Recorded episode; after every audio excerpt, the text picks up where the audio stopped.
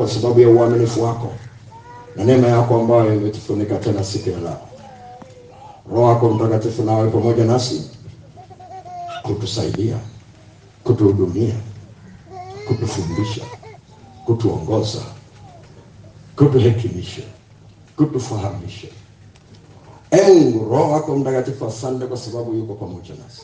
Nasi tunakushukuru kwa ajili ya neema hii uliotupa, nasi tunakushukuru kwa ajili ya nchi hii na uongozi ulioko, e Bwana, kutoa hii nafasi ya kukusikiliza na kukuabudu katika amani na utulivu. Asante kwa uaminifu wako na nguvu zako, kwa sababu wewe ni Mungu aliye hai, katika jina la Yesu Kristo, na watu wote tuseme amen. Amen. Bwana Yesu asifiwe. Amen. Leo ikiwa ni siku ya nne, tuna somo linalosema kuombea kikuzuiacho. Usifanikiwe katika msimu mpya. Kuombea kikuzuiacho usifanikiwe katika msimu mpya, leo ikiwa ni siku ya nane, na kama nilivyosema jana na juzi, natoka siku ile ya kwanza, si semina ya kawaida, si mafundisho ya kawaida, lakini ni maelekezo ambayo Mungu anampa mtu mmoja mmoja moja moja, na ndio maana unaona Mungu anazungumza kama vile anazungumza nawe peke yako, lakini ndivyo Mungu alivyolitengeneza maelekezo ambayo Mungu anataka kila mmoja ayachukue kama vile anasema naye. Kwa hiyo kama kuna kitu unachojifunza unaona kabisa si kitu unapitia saa hii, usije ukakiweka pembeni, kitunze. Ni chakula chako cha baadaye, kitunze. Unaweza ukawa msaada kwa ajili ya mtu mwingine ambaye amekwama hapo kwenye lango na ameshindwa kusonga mbele, kaingia kwenye msimu mpya, lakini unaona anahangaika. Bwana Yesu asifiwe. Amen. Leo nataka tuangalie kitu kingine kizuiacho, nacho ni hiki: kuto kujua namna ya kushughulikia kilichopo kwenye lango la msimu wako mpya. Kuto kujua namna ya kushughulikia kilichopo kwenye lango la msimu wako mpya.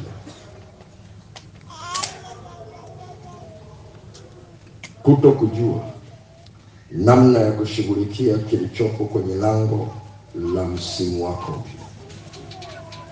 Bwana Yesu asifiwe. Amen. Msisitizo ni kuonyesha kwamba kuna kitu kwenye lango ambacho kinaweza kikakukwamisha usifanikiwe, vizuri, usistawi.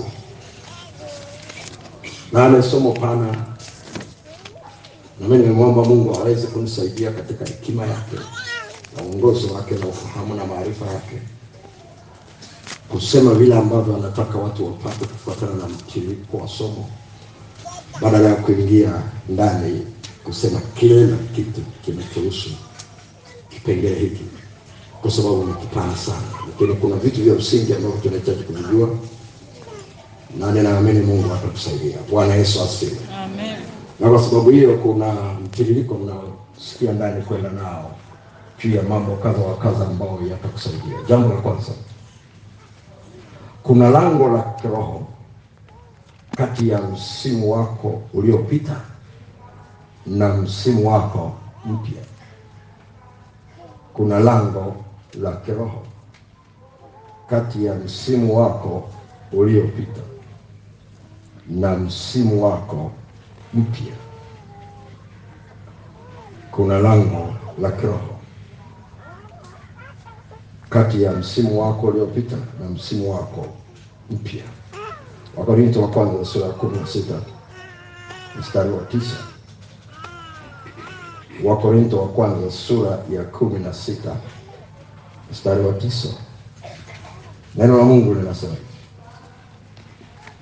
kwa maana nimefunguliwa mlango mkubwa wa kufaa sana, na wako wengi wanipingao. Ukisoma kuanzia mstari wa nane unamwona Paulo akisema, lakini nitakaa Efeso hata Pentecost, kwa maana nimefunguliwa mlango mkubwa wa kufaa sana, na wako wengi wanipingao. Wako wengi wani- Anaposema nimefunguliwa mlango, hazungumzii mlango wa jinsi ya mwili, anazungumzia mlango wa kiroho. Anajaribu kutuambia na kuwaambia wahusika ya kwamba kuna mlango wa kiroho kati ya mahali alipokuwa kihuduma na hatua inayofuata na msimu unaofuata, kwa sababu ukisoma habari za huduma yake Efeso, haikuwa tu hatua ya kutoka anaenda kuhubiri hapo kwenda pale. Unaona kabisa ya kwamba Mungu alifungulia msimu mpya kwa ajili ya Paulo na msimu mpya kwa ajili ya kanisa na mafundisho mapya ambayo alikuwa hajawahi kufundisha mahali popote. Bwana Yesu asifiwe. Amen. Nataka ujue kuna malango yaliyoko katika ulimwengu wa roho yanayoweza yanayoweza kuweka alama kwenye maisha yako ya kiroho na ya kimwili. Tunaenda pamoja. Bwana Yesu asifiwe. Kwa wale ambao wako kazini au wako kwenye biashara, si mara nyingi sana wanazungumzia kwa kutumia neno mlango. Wao wanatumia neno fursa. Wanasema nimepata fursa, lakini watakwambia kuna fursa ambazo ziko tofauti na fursa zingine. Kuna fursa ambazo kwa Kiswahili cha kisasa inamtoa mtu, yaani hai- hai- haiwezi kumsaidia tu kuendelea na maisha yake kidogo ya kila siku, lakini akiipata hiyo fursa na akaitumia, anaingia kwenye msimu mwingine kabisa wa biashara yake, wa kazi yake, wa maisha yake, na anaweza akatofautisha ni lini kulitokea mabadiliko katika maisha yake juu ya msimu yake, atajua kabisa. Bwana Yesu asifiwe. Kwa ukisikia wanazungumzia juu ya fursa za namna hiyo, wanazungumzia juu ya mlango au lango au malango yaliyoko katika ulimwengu wa roho yaliyofunguka kwa ajili ya biashara zao na kazi zao. Lakini unamwona Paulo akisema nimefunguliwa, hakusema tumefunguliwa. Haukuwa mlango wa kila mtu, ulikuwa ni mlango wa kwake. Pamoja na kwamba unaona ni watu wengi sana walifaidika kwa yeye kupita kwenye huo mlango, kwa sababu inategemea sana, kama unakumbuka zile eh, mafundisho niliyokuwa nayo pale mwanzoni, Mungu anaweza akakupa watu ambao Mungu ameweka kitu ndani yako kwa ajili yao, na kwa sababu hiyo wanategemea sana hatua unazokwenda, mahali unapopita, kama vile ilivyokuwa kwa Joshua na kwa Paulo ni hivyo hivyo. Lakini mlango ule haukufunguliwa kwa ajili ya kila mtu, ulifunguliwa kwa ajili ya Paulo. Alikuwa anatakiwa apite na autumie, na kwa kuutumia ataingia msimu mwingine, lakini atawasaidia na wengi sana kula Efeso na nje ya Efeso, na mpaka sisi tunapofuatilia huduma yake Efeso tunaona kitu kipya. Bwana Yesu asifiwe. Amen. Bwana Yesu asifiwe. Amen. Anazungumza tena, anasema nimefunguliwa mlango mkubwa. Kama kuna mlango mkubwa, inamaanisha kuna mlango mdogo, na kama anazungumzia mlango wa kufaa sana, inamaanisha kuna mlango mwingine ukifunguliwa haukufai. Maana yake ni mlango unaomnufaisha unaofanikisha. Bwana Yesu asifiwe. Amen. Bwana Yesu asifiwe. Amen. na kama mlango umefunguliwa inamaanisha unaweza kufungwa. Kama umefunguliwa inamaanisha ulikuwa umefungwa au unaweza kufungwa. Kwa jinsi hiyo unaweza ukatafsiri kazi ya mlango kiurahisi tu, ni kuruhusu au kupitisha au kuzuia. Kipi kinazuiwa, kipi kinaruhusiwa kupita pale, inategemea ni nani anamiliki lango hilo katika ulimwengu wa roho, sio katika ulimwengu wa kimwili, katika ulimwengu wa roho. Tunaenda sawasawa? sawa, baka vizuri sana mahali nakoelekea. Hayo malango yana kazi ya kuruhusu au kupitisha au kuzuia. Lakini kipi kitaruhusiwa kupita, kipi kitazuiwa? nani anaruhusiwa kupita, nani anazuiwa. Inategemea nani anamiliki katika ulimwengu wao, kwa sababu malango yanamiliki. Bwana Yesu asifiwe. Amen. Bwana Yesu asifiwe. Amen. Tuangalie jambo la pili. Jambo la pili, unaweza kujikuta umeshirikishwa kwenye vita vya miungu katika lango la msimu wako pia. Unaweza kujikuta umeshirikishwa kwenye vita vya miungu katika lango la msimu wako mpya,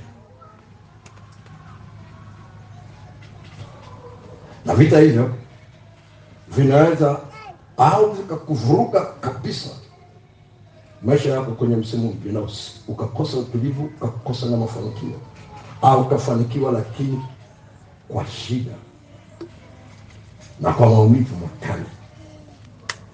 Lakini pia unaweza ukashinda hivyo vita hapo langoni, na msimu wako ukaenda nao katika ule utulivu na ushindi wa kimungu. Lakini lazima ushinde vita hapo mlangoni, hapo mlangoni. Bwana Yesu asifiwe! Bwana Yesu asifiwe! Hebu tuangalie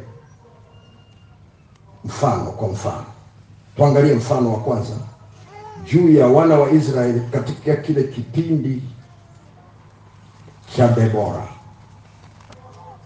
kitabu cha Waamuzi sura ya tano. Waamuzi sura ya tano ule mstari wa nane, lakini nitasoma mstari wa, wa kwanza ili uweze kujua kitu gani Biblia inazungumza. Ule mstari wa kwanza unasema, ndipo Debora na Baraka mwana wa Abinoam wakaimba siku ile wakisema, wakaendelea wimbo wao. Kwenye ule mstari wa nane, kile kipengele cha mwanzoni, anasema walichagua miungu mipya, ndipo kulikuwa na vita malangoni. Walichagua miungu mipya, ndipo kulikuwa na vita malangoni vilikuwa vita vya kimiungu vinapigana vinapiganwa malangoni. Kumbuka, kati ya malango yaliyoko katika ulimwengu wa roho, lango mojawapo ni la kutoka msimu mmoja kwenda msimu mwingine. Kuna lango, tunaenda pamoja, tunaenda pamoja. Bwana Yesu asifiwe! Bwana Yesu asifiwe! Amen. Sasa turudi kwenye kile kitabu cha Waamuzi sura ya nne mstari ule wa kwanza mpaka ule wa nne alafu nitasoma wa ishirini na tatu. Waamuzi nne mstari wa kwanza mpaka wa nne anasema hivi: hata alipokufa Ehud, wana wa Israeli wakafanya yaliyo maovu tena mbele za macho ya Bwana. Bwana akawauza na kuwatia katika mkono wa Yabini mfalme wa Kanaani aliyetawala huko Hazori na Sisera aliyekuwa katika Haroshes wa mataifa, alikuwa amiri wa jeshi lake. Kwa mfalme alikuwa Yabini, mkuu wa majeshi yake aliitwa Sisera. Wana wa Israeli wakamlilia Bwana kwa kuwa Sisera alikuwa na magari ya chuma mia kenda, naye akawaonea wana wa Israeli kwa nguvu muda wa miaka ishirini. Takocheki vizuri, miaka ishirini. Basi Debora nabii mke mkewe Lapidoth ndiye aliyekuwa mwamuzi wa Israeli wakati huu. Tunaenda pamoja. Amen. Angalia kitabu cha Waamuzi sura ya tano mstari wa thelathini na moja alafu nitarudi kwenye Waamuzi nne ishirini na tatu. Waamuzi tano thelathini na moja nasema na waangamie vivyo hivyo adui zako wote, e Bwana, bali wao wampendao na wawe kama jua hapo litokapo kwa nguvu zake, nayo nchi ikastarehe miaka arobaini. Miaka arobaini. Kwa hiyo kulikuwa na miaka ishirini ya msimu mmoja wa maisha magumu sana ambao Mungu aliruhusu ufalme wa Kanani yabidi aweze kuwatawala kwa nguvu, na hakikuwa kipindi chepesi, na wakamlilia Mungu, na walipomlilia Mungu, naona Debora ambaye ndio alikuwa amepewa nafasi ya kuwa mwamuzi, kiongozi wao, walikuwa hawana mfalme kipindi hicho, ndiye aliyesimama pamoja na wale wana wa Israeli kwa ajili ya kuwasaidia. Wafike mahali ambapo Mungu atawapa maelekezo. Na baada ya ushindi wa vile vita, maandiko yanatuambia walipata msimu mpya wa miaka arobaini. Miaka arobaini nchi ikastarehe. Waliwale miaka ishirini ya shida lakini ili iweze kuingia kwenye msimu mwingine vikapiganwa vita malangoni. Sasa nataka nikuonyeshe kitu pale kwenye kitabu kile cha Waamuzi sura ya nne mstari wa ishirini na tatu wanapoelezea mwisho wa vile vita, anasema basi hivyo Mungu akamshinda Yabini mfalme wa Kanani mbele ya wana wa Israeli siku hii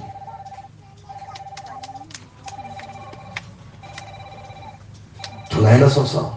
Amen. Alafu ule mstari wa ishirini na nne anasema mkono wa wana wa, wa, wa wana wa Israeli ukazidi kupata nguvu juu ya Yabini mfalme wa Kanaani. Nataka uone hapa, Biblia inasema hivyo Mungu akamshinda Yabini. Mungu hawezi kupigana na mtu, sio saizi yake. Hawezi kupigana na mfalme Yabini, sio saizi yake na Yabini hawezi kupigana na Mungu, sio saizi yake. Ila Mungu alikuwa anapambana na Mungu wa Yabini, na hivyo vita vimepiganiwa malangoni. Tunaenda sawasawa. Bwana Yesu asifiwe. Bwana Yesu asifiwe. Ni muhimu sana uweze kujua hili, kwa sababu vita vilipiganiwa malangoni kufuatana na Waamuzi tano nane na kwa mtu ambaye hajafuatilia vita vya kiroho vya kifalme, watu wengi sana wanajua vita vya kiroho ndani ya wokovu, wanajua vita vya kiroho vya kidini, wachache sana wanajua vita vya kiroho vya kifalme. Na ndio maana si rahisi sana ukaelewa kitu alichosema Paulo kwenye kitabu cha Waefeso kushindana kwetu sisi si juu ya nyama na bali. Juu ya falme. Ni vita vya kifalme. Kuna mahali huwa vinapiganwa, havipigani tu mahali popote. Hiyo ni shule ingine, lakini nataka uone uweze kuelewa kitu gani anachozungumza. Unakumbuka kwenye kile kitabu cha Wagalatia ile sura ya tatu mstari wa kumi na tatu na wa kumi na nne na wa ishirini na tisa mstari wa ajabu sana muhimu sana ambao unazungumza jinsi ambavyo kupitia kwenye msalaba tulifanyika na sisi kuwa uzao wa Ibrahim na warithi sawasawa na ahadi. Hiyo ni wa, wa, Wagalatia tatu mstari wa kumi na tatu na wa kumi na nne na wa ishirini na tisa. Kwa hiyo unapokuwa ndani ya Kristo, wewe ni mzao wa Ibrahimu kwa imani sawasawa na ahadi. Bwana Yesu asifiwe. Kwa hiyo maana yake unaenda kutafuta ahadi ambazo Mungu alimwahidi Ibrahimu juu ya uzao wake, kwa sababu nawe sasa ni mzao wake. Angalia kwenye kitabu kile cha Mwanzo sura ishirini na mbili. Mwanzo ishirini na mbili mstari wa kumi na saba. Mwanzo ishirini na mbili mstari wa kumi na saba.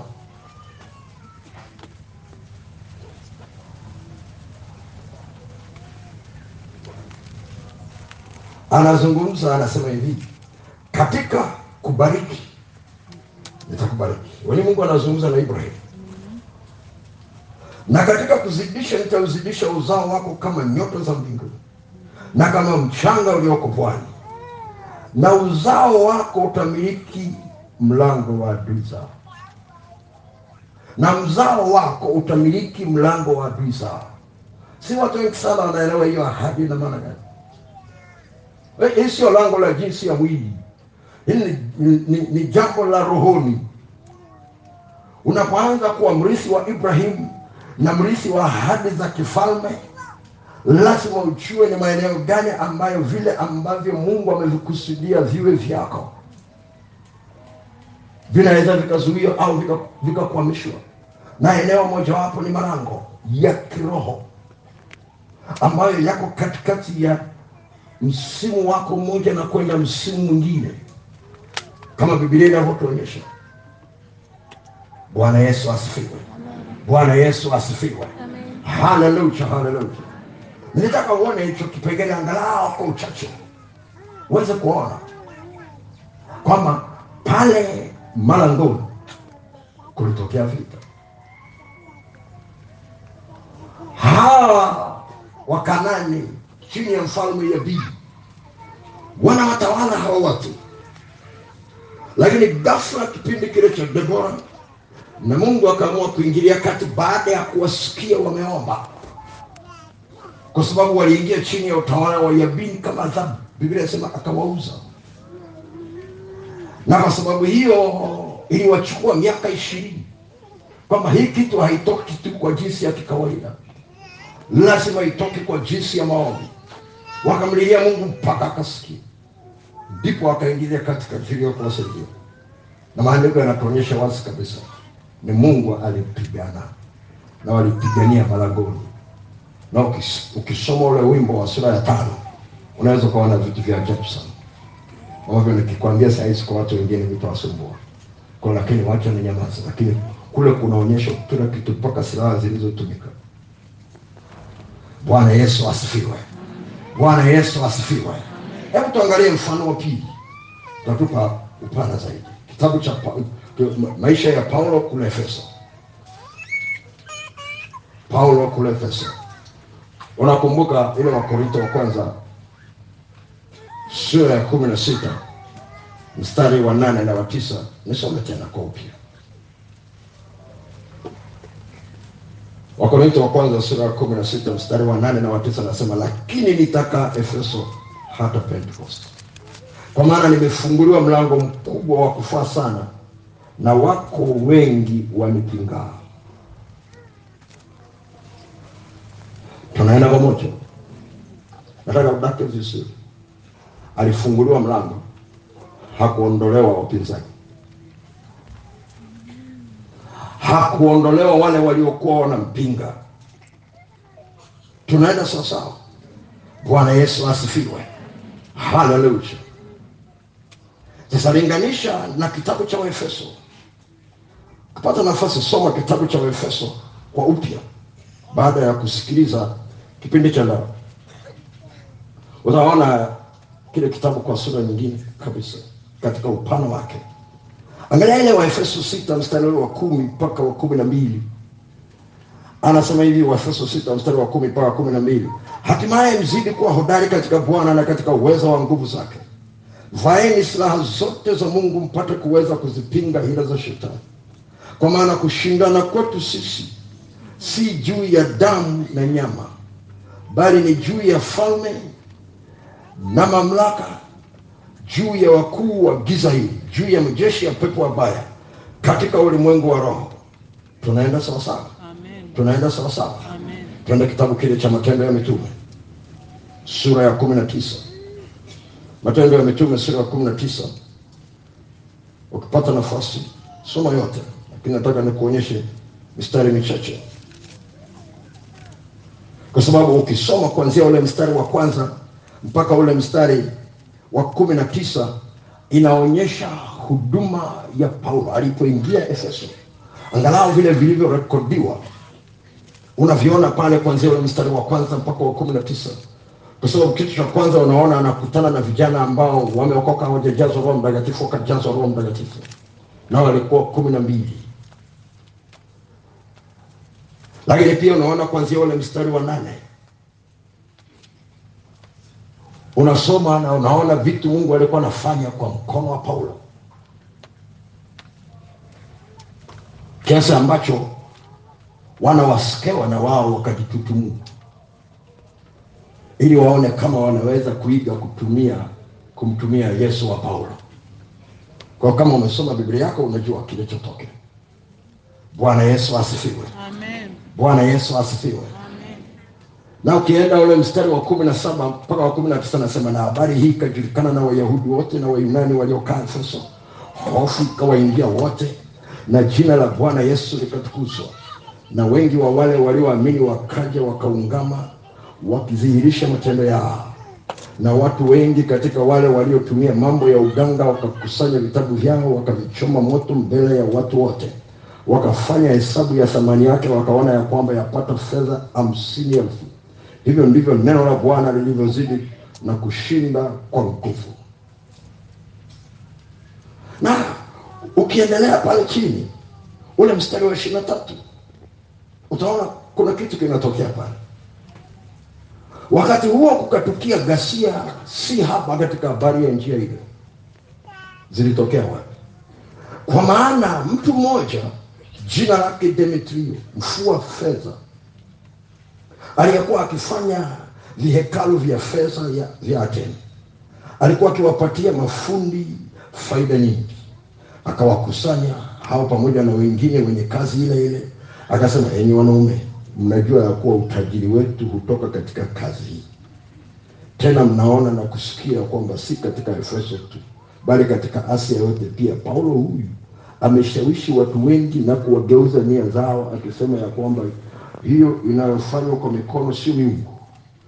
Si kwamba kazi hii yetu ina hatari ya kudharauliwa, yaani biashara, bali na hekalu la Mungu mke aliye mkuu Ateni kuhesabiwa si kitu na kuondolewa utukufu wake, ambaye Asia yote pia na ulimwengu wote humwabudu. Waliposikia haya wakajaa ghadhabu, wakapiga kelele wakisema, Ateni wa Waefeso ndiye Mungu.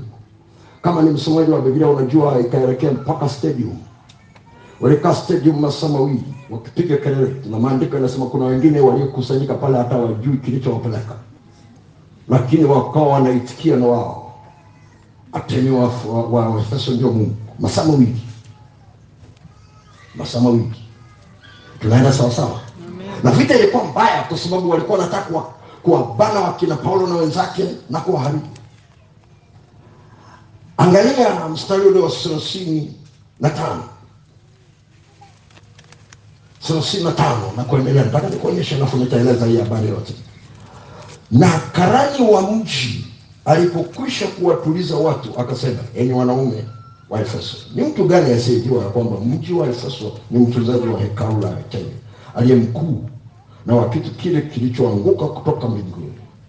Basi kwa kuwa mambo haya hayawezi kukanushwa, imewapasa kutumia, msifanye neno la haraka haraka, kwa maana mmewaleta watu hawa wasioiba vitu vya hekalu, wala kumtukana Mungu mke wetu.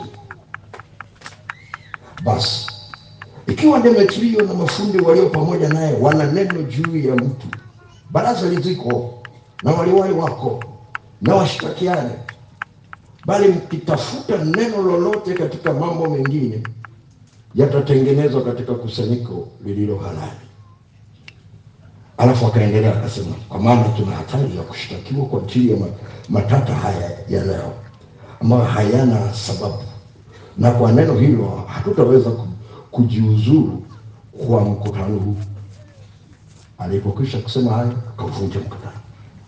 Ikiendelea sura ya ishirini, Paulo alipoaga wenzake pale na nini, akaondoka. Bwana Yesu asifiwe! Bwana Yesu asifiwe! Haleluya! Paulo mlango umefunguliwa, lakini wengi wampingao. Alijua hata kabla hajafika, alijua mlango umefunguliwa, lakini wampingao ni wengi, ni wengi, na akaingia. Na ulikuwa ni mlango mkubwa wa kufaa sana, kwa sababu asingepata pa, asingepita pale tusingeona kitabu cha Efeso. Na kile kitabu cha Waefeso ni matokeo ya vitu alivyokutana navyo wakati anapita kwenye huduma yake pale, na alipokuwa anawaandikia, anawaandikia waweze kujua kwamba hawaishi katika mazingira ya kawaida, wanaishi katika mazingira ambayo yamefunikwa na mfumo unaotawaliwa toka katika ulimwengu wa roho, kwa hiyo wanapokutana na ushindani wasijaribu kugombana na watu kwa sababu kushindana kwao si juu ya nyama na damu. Wapate kujua ya kwamba kushindana kwao ni juu ya falme hawashindani tu na shetani wanashindana na mfumo wake alizungumza vitu vingi sana vya ajabu sana kwenye kitabu cha waefeso. Lakini matokeo ya huduma asingepita kwenye huo mlango kitabu tusingekiona na tusingepata ukurasa wa vitu vilivyoko katika ulimwengu wa roho na vita katika ulimwengu wa roho vile vilivyoko katika kile kitabu cha waefeso. Tunaenda sawasawa? Bwana yesu asifiwe. Bwana yesu asifiwe. Amen. sasa unisikilize. Anasema wako wengi wampinga lakini Biblia iko wazi kabisa ukisoma kile kitabu cha waefeso kwamba upinzani hila zilitoka kwa shetani. Zilitoka kwa shetani. Alafu akafafanua na mfumo wake wa kiutawala katika ulimwengu wa roho ulivyokuwa umekaa. Wafalme na wenye mamlaka wakuu wa giza majeshi pepo wabaya. Kwa watu wanapoenda mahali fulani wanategemea kupambana na mapepo. Ukianza kutizama juu ya msimu wako mpya ingekuwa ni swala tu la kukemea pepo na kutoka watu wengi sana wangekuwa na maisha mazuri sana. Amina. lakini unapotaka kuingia kwenye msimu upambani na pepo moja unapambana na mfumo ambao unatafuta kila namna usije ukafanikiwa nje ya mfumo wake. Na hivyo vita vinapigana malangoni maana pale ndio pa kuingilia. Ukibanua pale huku huwezi kwenda mbali labda ukubali kwenda kwa masharti ya yule mungu aliyoko pale langoni. Au ukubali kupambana na kama usiposhinda huwezi vuka. Bwana yesu asifiwe. Sasa unisikilize vizuri. Kwenye kitabu cha waefeso anatuambia kwamba kushindana kwetu sisi tunaelewa sasa kwamba ni shetani lakini si tu shetani. Mfumo wake aliogawa kwenye misingi ya falme na wenye mamlaka na na na wakuu wa giza na jeshi la pepo wabaya. Lakini tukirudi kwenye kitabu kile cha matendo ya mitume tunapata kitu cha zaidi kwamba huu utawala haujawekwa tu hivi hivi katika ulimwengu wa roho umesimikwa kwenye kuabudu. Kwa sababu nyuma yake alikuwa amejificha kwenye hekalu la mungu mke tunaenda sawasawa tunaenda sawasawa sasa nisikilize. Daka vizuri. Demetrio hakuwa na shida ya mungu mke. Alikuwa na shida na faida iliyoanza kuporomoka kwa sababu ya injili kichapo injili. Kwa sababu watu wote wale ambao wanategemea mungu mke. Kule ateni biashara zao zilianza kupata shida na demetrio ambaye alikuwa anaagiza watu wanatengeneza nauza wanatengeneza nauza Akasema, eh, hii kitu kinatuletea shida. Biashara zetu zitakwama. Wakaamua kupambana naye. Shetani aliinua vita hiyo. Ilikuwa ni vita ilipotoka nje inaonekana ni vita ya kidini. Ilikotokea ni vita ya kibiashara nasikiae nafahamu ni vita ya kibiashara lakini imeibukia kwenye dini.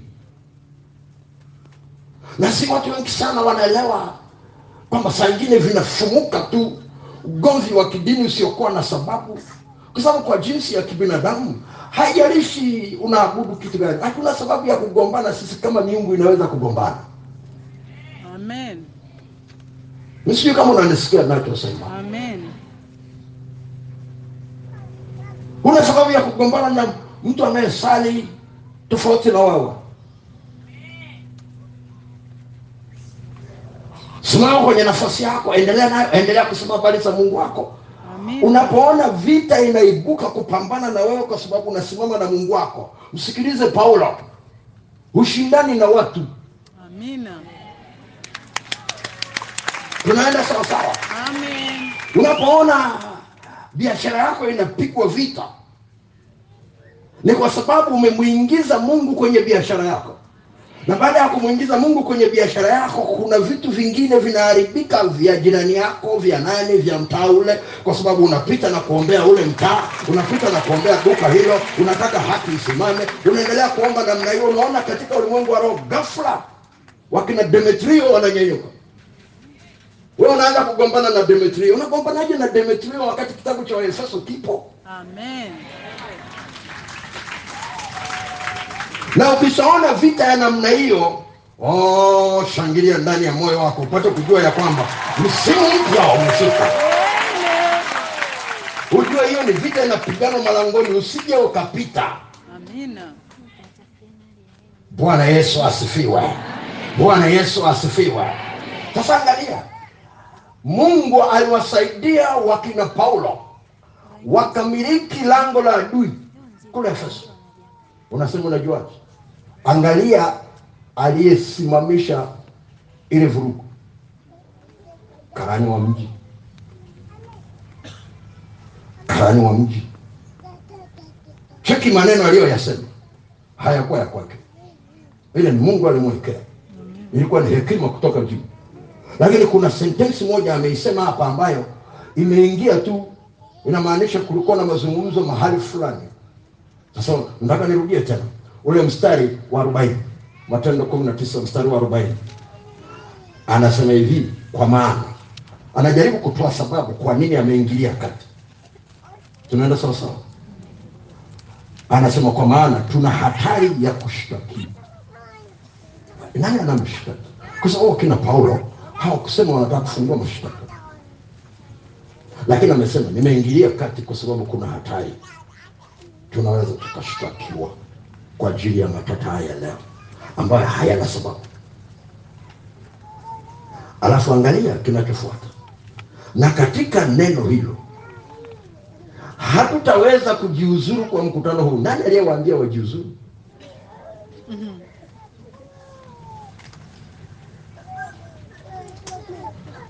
biblia inazungumza wazi kabisa anaeleza sababu. Kwa nini amelazimika kuingilia kati? Anazungumza lugha ambayo ni katika ulimwengu wa roho. Kama hujasoma kitabu cha waefeso na ukaelewa na ndio maana anapoanza pale mwanzoni kwenye sura ya kwanza kitabu cha waefeso mstari wa kumi na saba anasema anaomba roho wa hekima na wa ufunguo awatie nuru katika macho ya ndani kwa sababu la unaweza usione vitu vingi sana vikubwa. Unaposoma kitabu cha waefeso lazima urudi kwenye kitabu cha matendo ya mitume uweze kutafuta huduma ya paulo kule efeso kulitokea kitu gani? Tafuta katika nyaraka zake zote mahala alipozungumza juu ya kitu cha waefeso alafu vikusanye pamoja. Uweze kuona ule msimu ambao ulikuwa unafunguliwa kwa ajili ya paulo. Haukuwa msimu mwepesi. Ndio maana niko hapa kutaka kukusaidia ya kwamba unapoona mungu amefungua mlango kumbuka wapinzani wanaweza wakawepo. Mwombee akusaidie namna ya wapinzani na wao waondoke mbele. Haleluya kama amewaweka kwa ajili ya kukutengenezea msuri basi akupe msuri. Maana kushinda tunashinda katika bwana. Haleluya lakini asikuache tu hivi hivi ukaona mlango umefunguliwa unaingia kichwa kichwa halafu unakutana na upinzani kama aliyokutana nao unasema nina uhakika kweli huyu ni mungu kabisa unauliza kabisa kama hata umeitwa. Bwana yesu asifiwe. Unajua sasa saa ingine mungu anasema na watu kwa njia ya ndoto. Mara nyingi sana anasema nao kwa njia ya ndoto kwenye vitu vya namna hii na hawaelewi. Kwa sababu anawaonyesha unapigana na kitu gani mlangoni. Mara nyingi utaonyeshwa mlango au ni wa nyumba ukishaona nyumba au mlango wa gari ni maisha yako sasa cheki mlangoni unakutana na kitu gani? Unapoingia au unapotoka? Unafikiri ungekutana na kitu gani hapo? Ungekutana na mfanya biashara ameshika visanamu vya hekalu. Kakaa mlangoni. Unataka kupita mendefu, unataka kupita mendefu ukisoma kile kitabu cha uamuzi sura ya tano yule mungu wa mfalme yabini naye alikuwa na vitu vyake. Ukisoma pale unaweza ukakuta vitu ambavyo unashangaa. Bwana yesu asifiwe. Amen. bwana yesu asifiwe. Haleluya haleluya hebu tuangalie mfano wa tatu. Ambao itakuwa rahisi sana sasa kukumbuka mfano wa musa na wana wa israeli wakitoka misri. Sasa itakuwa rahisi sana kwako kuelewa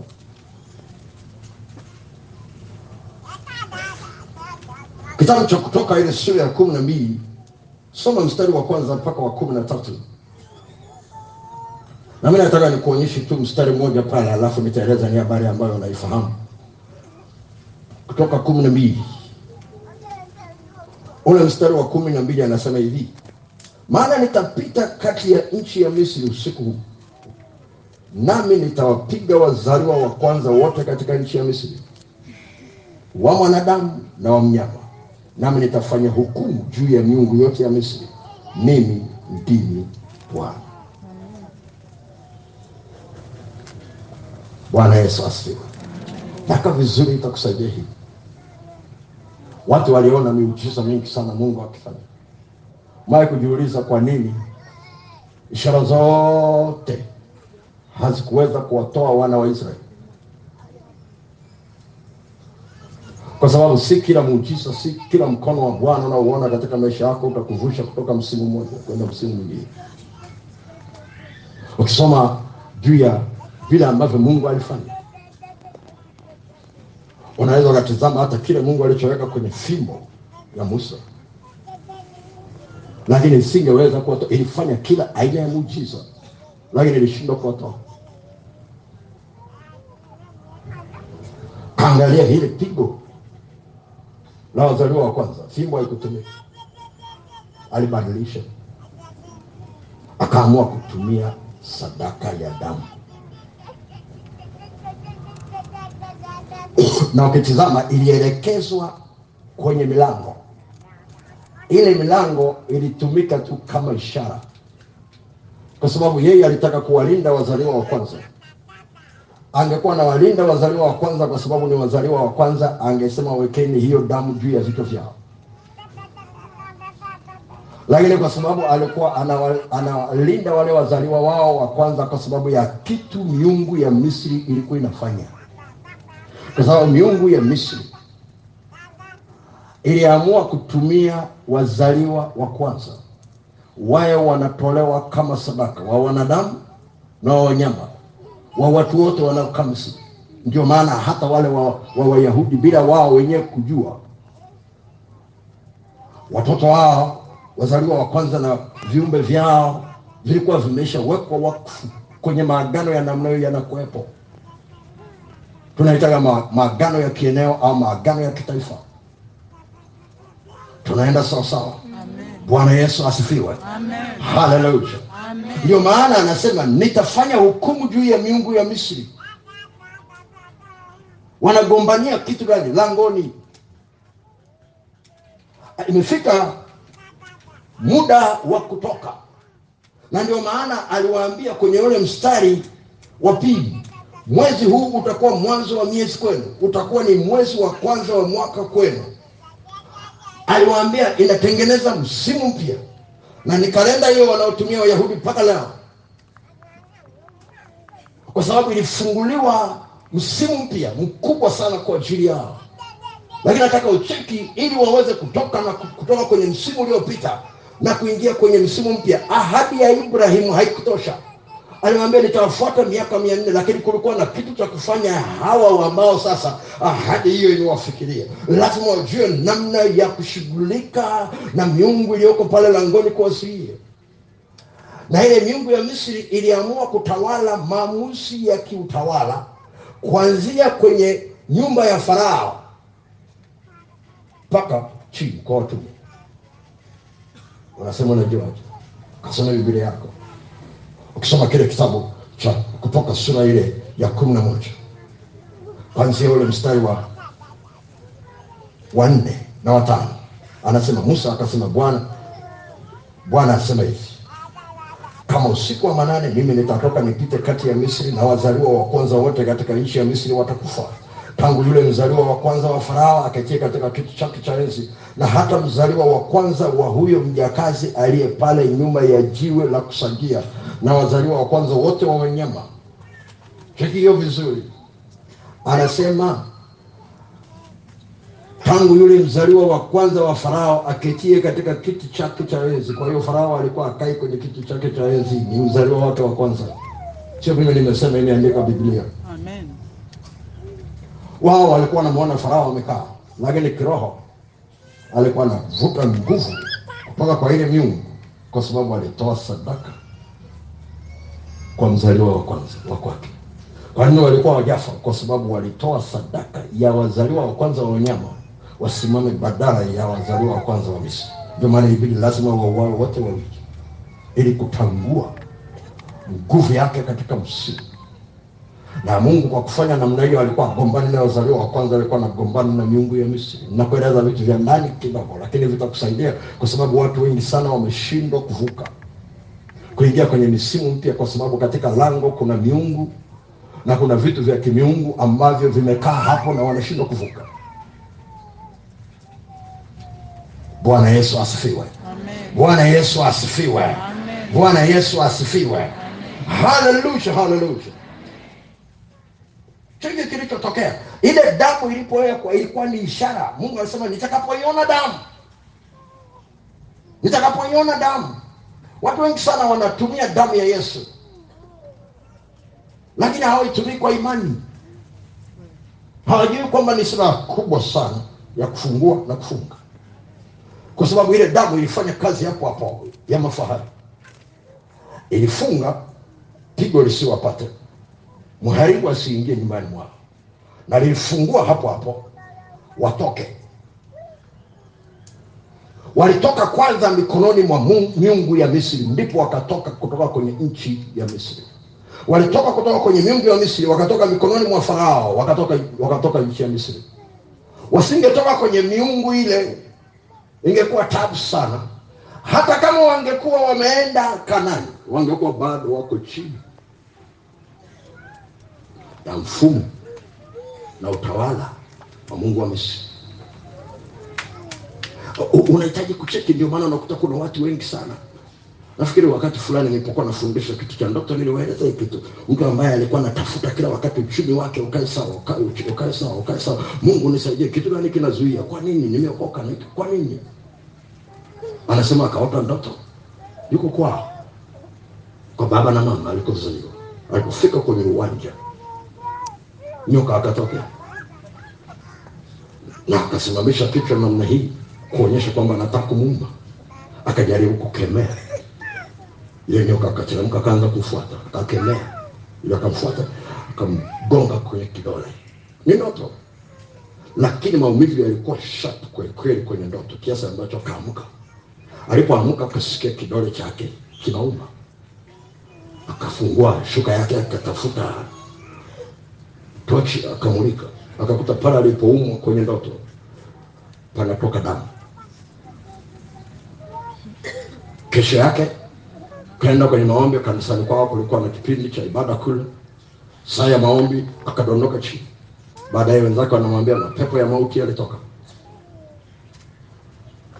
Baada ya pale, lakini baba akawa anapata shida, nyumba anafukuzwa, kila baada ya muda anafukuzwa nyumba alizokuwa anakaa biashara zake haziendi, uchumi umekwama, kiroho chake kimekuwa kigumu sana. Alafu akasikia nikifundisha, aliniuliza maswali magumu sana. La kwanza aliniambia, kwa nini mimi nimeokoka, nyoka aliniumaji? Cha pili, kwa nini nilitumia jina la Yesu, halikumzuia yule nyoka? Nasema, kwa nini hata baada ya kukemewa mapepo yametoka? Kwa nini bado shida ninayo? Hivi nianza kufundisha manake, na hilo ni somo lingine, lakini lazima ujue kitu cha msingi. Nguvu ya jina la Yesu inatokana na nguvu na imani yako katika damu ya Yesu. Kumbuka hilo, ukasahau, kwa sababu majina ya Mungu yanafunuliwa kiagano na nguvu yake inategemea ni agano lipi. Ndio maana kulikuwa na majina wakati wa Ibrahimu ambayo yalikuwa yanatumika wakati huu na yalikuwa na heshima yake, na kikaja kipindi cha Musa. Musa akaambiwa na Mungu, mimi ni Mungu Mwenyezi, kwa jina hili sijawahi kujifunua kwa Ibrahimu. Kila kipindi kuna namna alikuwa anaachilia jina katika agano jipya kwa sababu ni agano lililo bora na ni agano la mwisho tumefunuliwa jina lipitalo kila jina Amen. tunaenda sawasawa Amen. bwana yesu asifiwe lakini lazima ujue msingi. Unasema hivyo naongea kitu gani? Kawaulize wana waskewa sio swala tu la kukemea kwa jina. Wana wa- walikemea kwa jina. Mapepo yakawatandika. Lazima ujue linafanyaje kazi. Bwana yesu asifiwe. Kwa nini nakueleza kitu cha namna nataka ujue. Hawa watu pamoja na kwamba walikuwa na ahadi ya ibrahimu watakuja kufuatwa miaka mia nne mungu akataka washiriki katika jambo ambalo litawasaidia wavuke kwenye lango. Lilikuwa lango la msimu. Wajifunze namna ya kuachilia damu katika kipindi cha kwetu kujifunza kuachilia damu ya yesu. Ili mungu aweze kukuvusha na kukupeleka ng'ambo nyingine kwa sababu kama kwenye hilo lango kuna miungu imekutegea hapo. Kutoka kwako na kupita kwako hakutakuwa rahisi sana bwana yesu asifiwe. Amen. Ngoja nikupe mfano wa mwisho. Mfano wa mwisho. Mfano wa mwisho. Wa paulo na barnaba kule listra. Paulo na, na barnaba kule listra. Matendo ya mitume sura ya kumi na nne. Matendo ya mitume sura ya kumi na nne mstari wa nane mpaka wa kumi na nane. Jesus jesus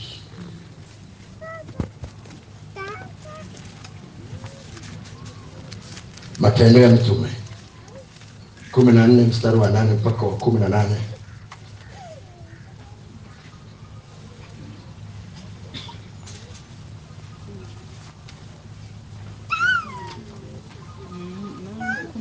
Anasema hivi tasoma mistari michache.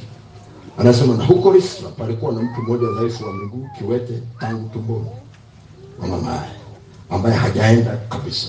Ukisoma hapa chini utagundua ya kwamba walimwombea akapona.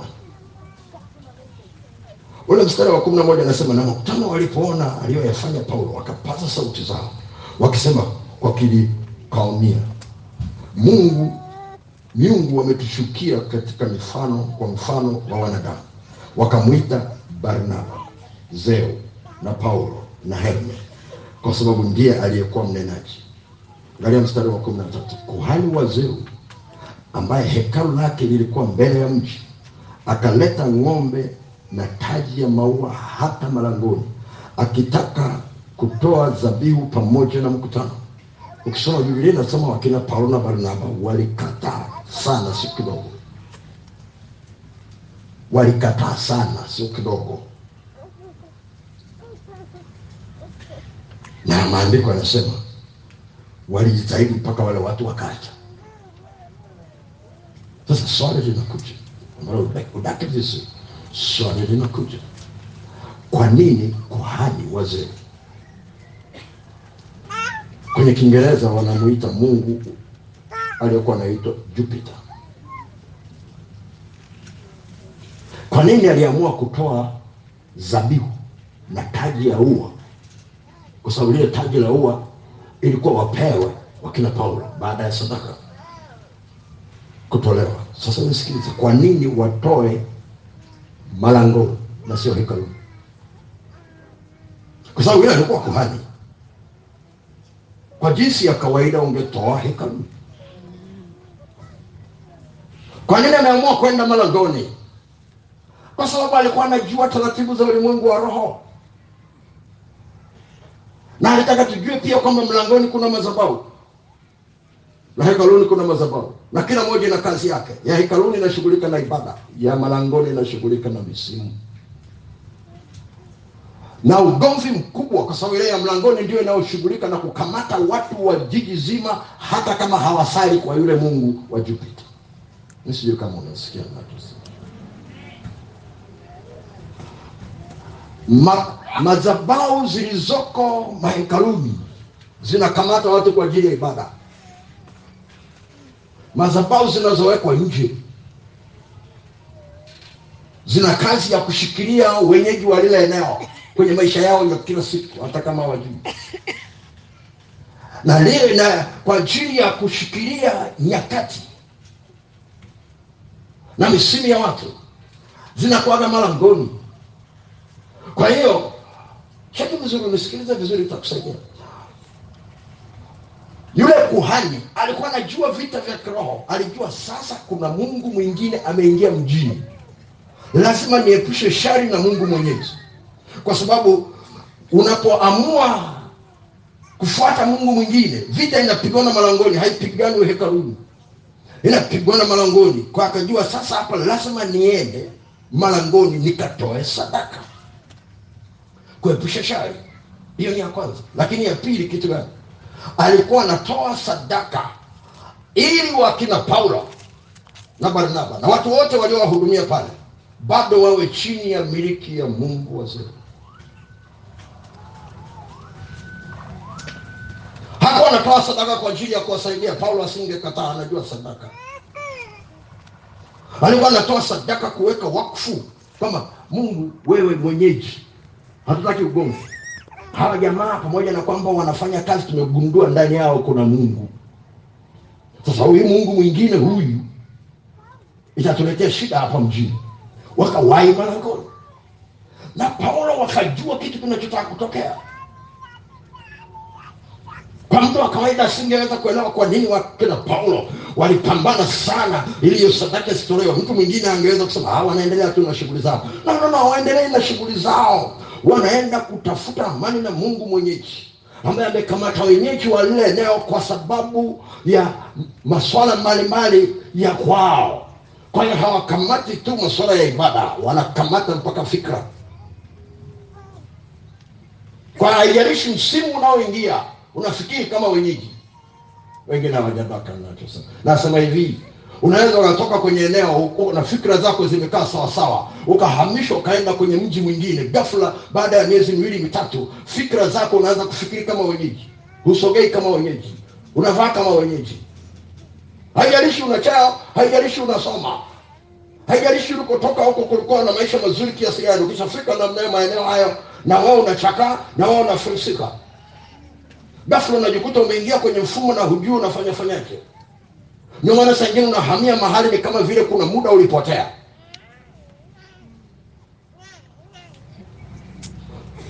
Hawakukatazi kwenda kanisani. Unaenda kanisani. Lakini fikra.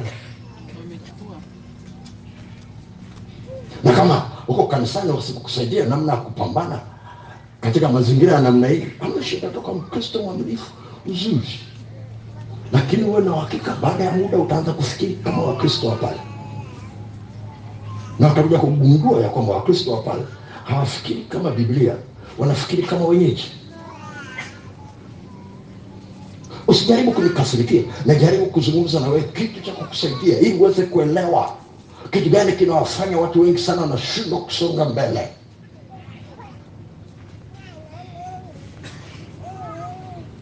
bwana yesu asifiwe Amen. bwana yesu asifiwe Amen. bwana yesu asifiwe Amen. haleluya haleluya Amen. ni muhimu sana uweze kufahamu hivi na nimwomba mungu sana nisiingie kwenye jaribu la kuingia ndani sana mi najaribu kukusaidia tu uweze kujua kwamba kuna kitu pale mlangoni ambacho kinaweza kikakuzuia kuingia kwenye msimu mwingine na hiyo vita inayopiganwa pale mlangoni sio vita ambayo unaweza ukapigana nayo tu kirahisi. Kwenye kile kitabu cha waefeso ni kuonyesha hii moja alafu tuweze kuendelea na ratiba nyingine. Kitabu kile cha waefeso sura ya tatu. Waefeso sura ya tatu. Ule mstari wa kumi na wa kumi na moja. Anasema ili sasa kwa njia ya kanisa hekima ya mungu iliyo ya namna nyingi ijulikane na falme na mamlaka katika ulimwengu wa roho kwa kadri ya kusudi la milele alilolikusudia katika kristo yesu bwana wetu. Nisije kama umeona. Hekima kama silaha ya vita vya kifalme na vya kimungu.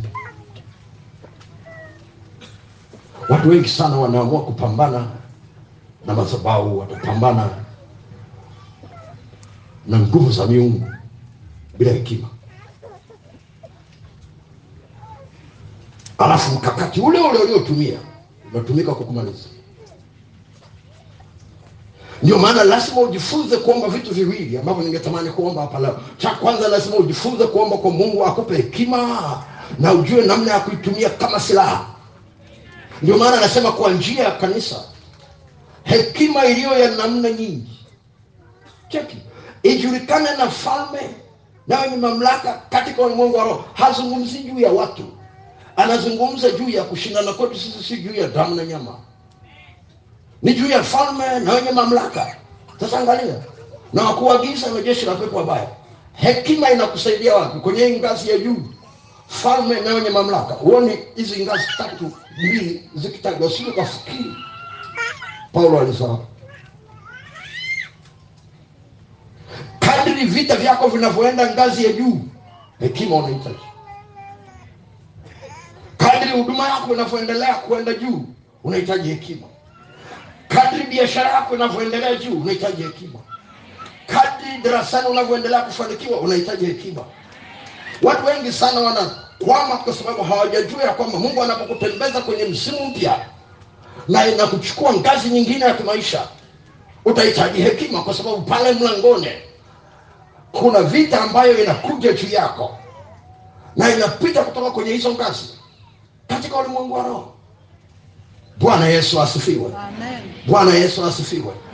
Lakini usisahau jambo la pili kumwomba mungu kama wana wa israeli kipindi cha debora walivyoomba wakamlilia bwana.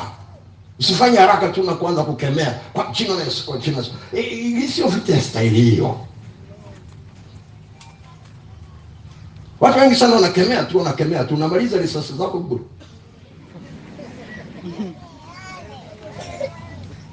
tunaenda sawasawa tunaenda sawasawa bwana yesu asifiwe. Bwana yesu asifiwe. Haleluya haleluya lazima ujifunze vitu usipojifunza utapata shida. Wakati fulani nikiwa mkoa mmoja sitaki kutaja ni wapi. Ilikuwa na semina ya viongozi na wachungaji askofu waliokuwa kwenye lile eneo miaka kadhaa zamani kidogo. Ndio tunaanza huduma hivi vitu vingine sivijui tulikuwa watumishi wawili na mwenzangu mmoja. Tumekaa nyumba kila mtu ana chumba chake. Usiku. Vita ikatokea ngumu sana.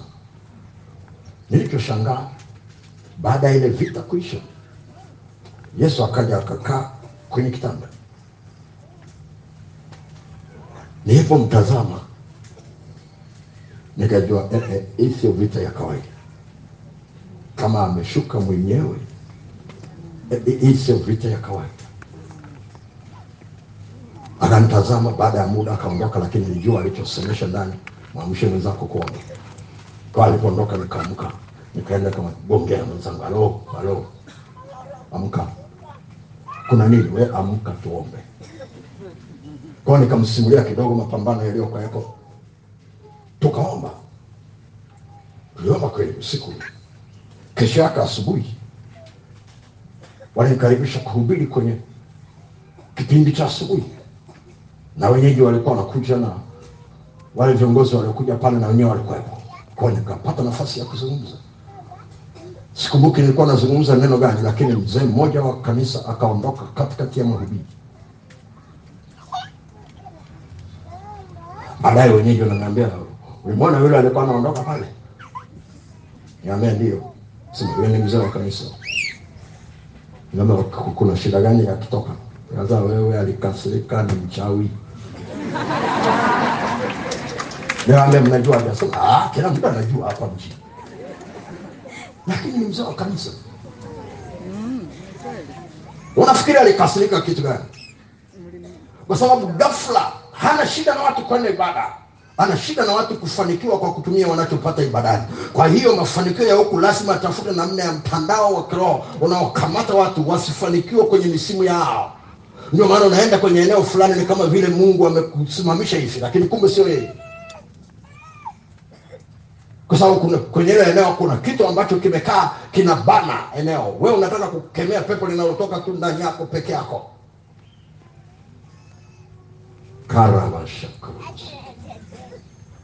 karamashakaruzi kwani lazima tuombe kwa mungu maana mara ya kwanza nilimwambia mungu tuombe akasema hapana ombea hekima na msaada wa Mungu. Amen. Funika macho yako ili tupate nafasi kwa ajili ya sadaka. Nilikuahidi ya kwamba tutatoa sadaka pana mwisho, alafu ndipo tuombe. Mungu liye hai, sifa na heshima ni za kwako. Vile vingine vilivyobaki, naamini utanipa nafasi kesho kuvisogeza tena. Amen. Asante kwa ajili ya jambo hili ambalo e Bwana ni zito, lakini umetupa kuongea, Amen. umetupa kulizungumza. Wape watu wako kulitafakari na kuliona, kwa sababu limeficha vitu vingi sana vikubwa, na kuvuka kwa watu wengi kumekwama hapo. Nami ninaomba e Mungu, katika jina la Yesu, tunakuja mbele zako pamoja na sadaka zetu, tunaomba utuhudumie, tunaomba utusaidie. Pokea hizi sadaka e Bwana toka mikononi mwako ambazo umeweka ndani ya watoto wako wakutolee, zipokee tena mikononi mwako e Bwana, maana kila kitu chema kinatoka kwako, tunajua nchi na vyote vijazavyo ni vya kwako. Sifa na heshima ni za kwako e Bwana, kwa wale walioko hapa na wale tunaoungana nao mahali popote pale walipo. Asante kwa sababu wewe ni Bwana, jina lako na lihimidiwe milele. Amen. Neema yako ifunike kila mmoja e Mungu, katika jina la Yesu Kristo, apate msaada kutoka kwako hata tunapotoa sadaka. E Bwana, endelea kutuhudumia, maana ndivyo inavyokupendeza. Sante kwa sababu ya ukuu wako na uaminifu wako, katika jina la Yesu Kristo. Watu wote tuseme amen. Amen. Wahudumu watakuwa napita kwa ajili ya sadaka, lakini pia watakupa na bahasha kwa ajili ya sadaka kesho. Wale waliokuweko jana, zilitolewa bahasha kwa ajili ya sadaka ya leo. Kama ukupata bahasha na unahitaji bahasha, unaweza ukaomba na wakakupa kwa ajili ya leo na kwa ajili ya siku zingine. Bwana Yesu asifiwe, haleluya.